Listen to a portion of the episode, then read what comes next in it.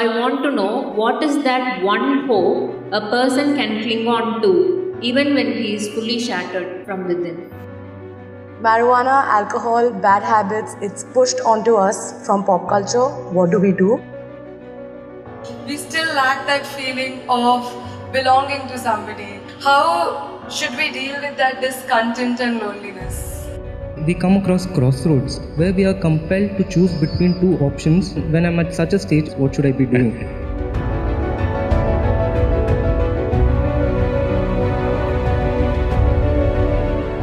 Sadhguru, when certain youngsters face problems or difficulties like failures, breakups, loss, etc., a few go for drugs or alcohol instead of solving the problem and finding solutions. So, I want to know what is that one hope a person can cling on to even when he is fully shattered from within. Oh, so many broken hearts here who are clapping their hands.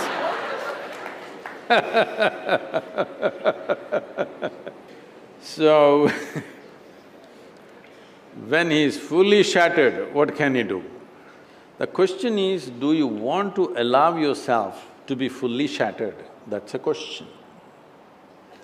And many things that don't work out in your early life, you will see later on, it is a great blessing There are many ways to look at this. Let me tell you this. This happened in 1941. This is just when the Nazi movement was building up in Germany and in some parts of Europe. So one day in Austria, a bunch of German soldiers came, broke into the homes, the Jewish family, a rich family, they broke the home and took away the adults, took… everything was robbed. And these two children, a twelve-year-old girl and an eight-year-old boy were taken away. They were taken to a railway station.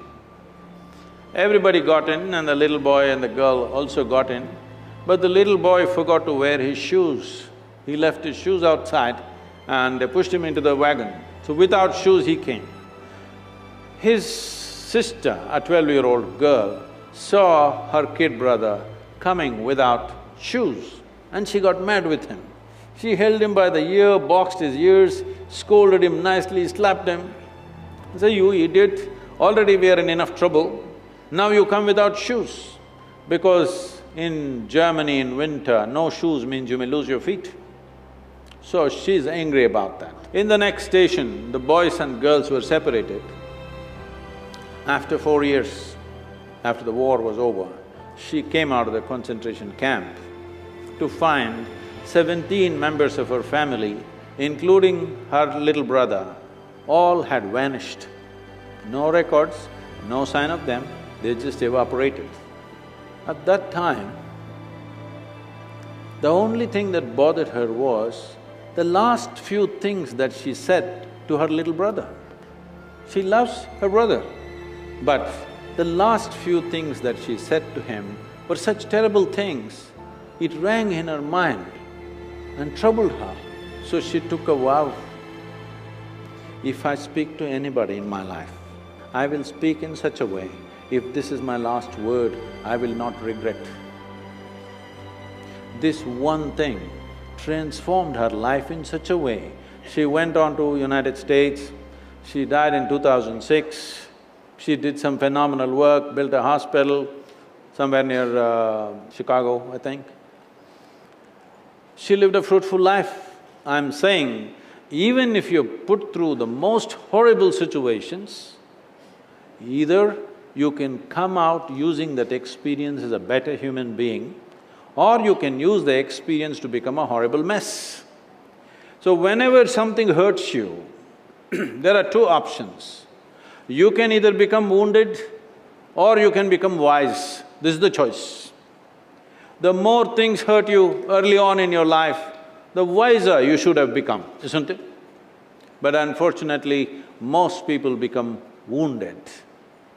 This is simply because they just need an excuse to turn their own intelligence against themselves, that's all. Especially if the world around you turns against you, is it not very, very important that your intelligence stands up for you? But being in this hyper competitive environment, I sometimes question myself should I be more competitive? Those who do not have any sense of their own competence will become competitive because their only pleasure is being one step ahead of somebody else. Because why I'm saying this to you is, being better than somebody, if it's a pleasure for you, you enjoy other people's failures. I call that sickness. This is not success. You, as a life, you want to be at your fullest.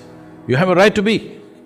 Every life in creation, from a worm, insect, bird, animal, even a plant and tree, all striving to their best, isn't it? You also. But why are you concerned whether somebody is behind you? Why is that so pleasurable for you that somebody else, else is less than you?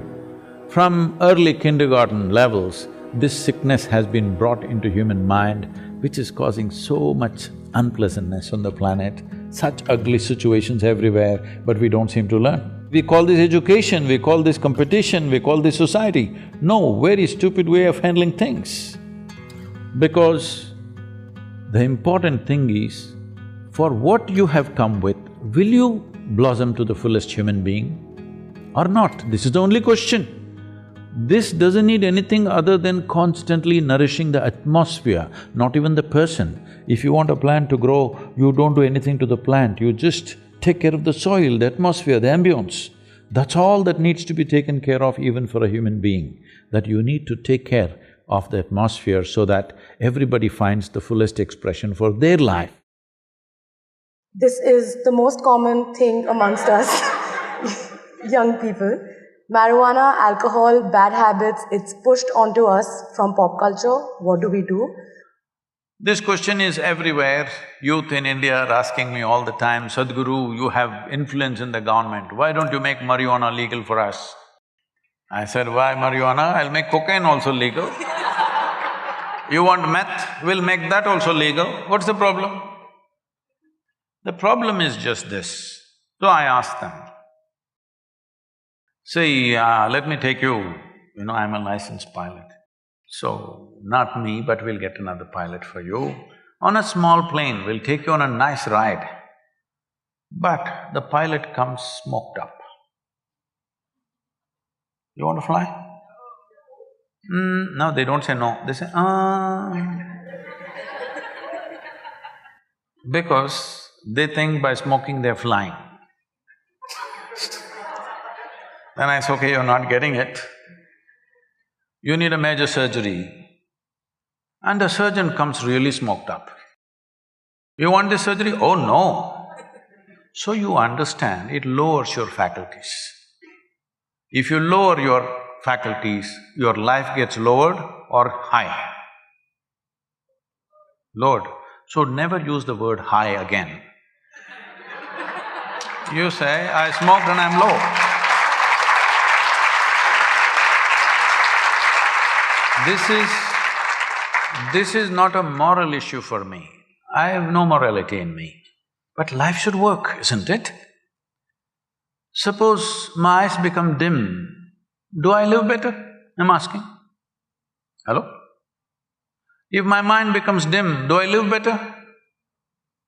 Why do people think by lowering faculties, life gets high?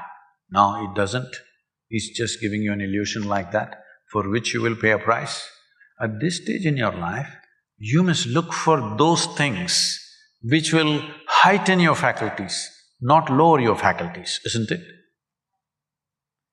If you're interested, you come, I'll show you wait, look at my eyes, I'm always stoned. Yes, look at me, never touch the substance. Because the greatest chemical factory on the planet is here. Hello? The question is only whether you're ecstatic or anxious is determined by are you a good manager of this one or are you a lousy manager? That's all that is determining this. If you're a lousy manager, you're importing chemicals from outside. If you're a good manager, you're conducting this the way you want and blissed out all the time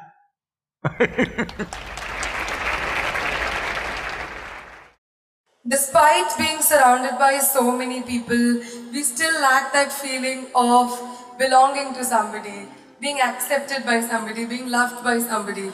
How should we deal with that discontent and loneliness?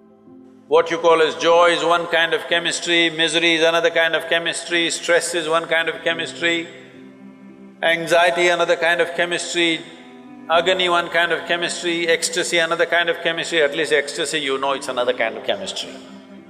I hear So, your experience of life has a chemical basis to it. Right now, let's say you really blissed out like me. Do you care who is around, who is not around?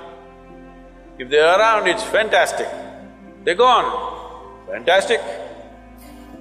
Because your experience of life is no more determined by what you have and what you don't have, whether it's people or things or food or this or that, it is not determined by that.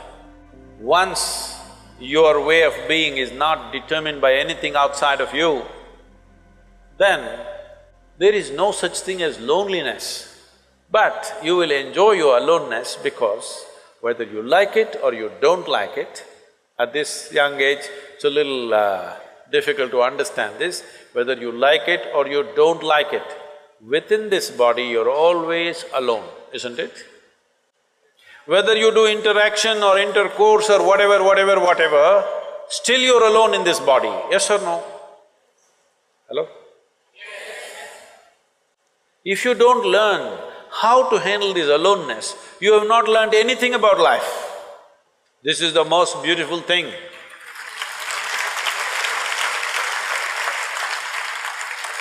The most beautiful thing about life is, nobody can get here, it's just my space. Yes or no? Isn't this the most beautiful thing? Nobody can invade me.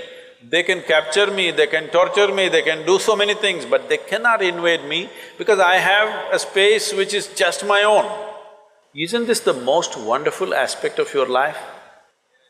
Don't suffer that, that is the most beautiful thing. Very often in lives, we come across crossroads where we are compelled to choose between two options which were equally pleasing. When I'm at such a stage, what should I be doing? See, we must understand this. People are always thinking when it comes to education, career, choice of partners, marriage, at various points, what is the best thing to do? Let me tell you, there is no best thing to do in the world. Really, there's no best thing to do. Even if you take a very simple thing and put everything that you have into it, if you throw yourself into it, it could become a great thing. Is it the best thing? No. There is no best thing, because how do you decide what is best? What I'm doing is best or what you're doing is best? There's no such thing. Is spiritual process the best thing or chemical engineering the best thing? It'll be foolish even to ask that question, isn't it? It is just that if you throw your life into something, it can become a great thing. So don't look for best things because you'll waste your life always wondering what's the best thing. People come to me, they've been married for thirty-five years, have three, four children. Sadhguru, I don't know if I made the right choice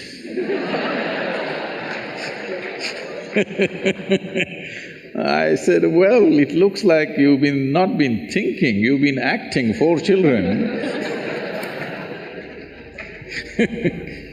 So, till the end of your life, you can go on thinking, what is the best thing, what is the best thing? There is no best thing.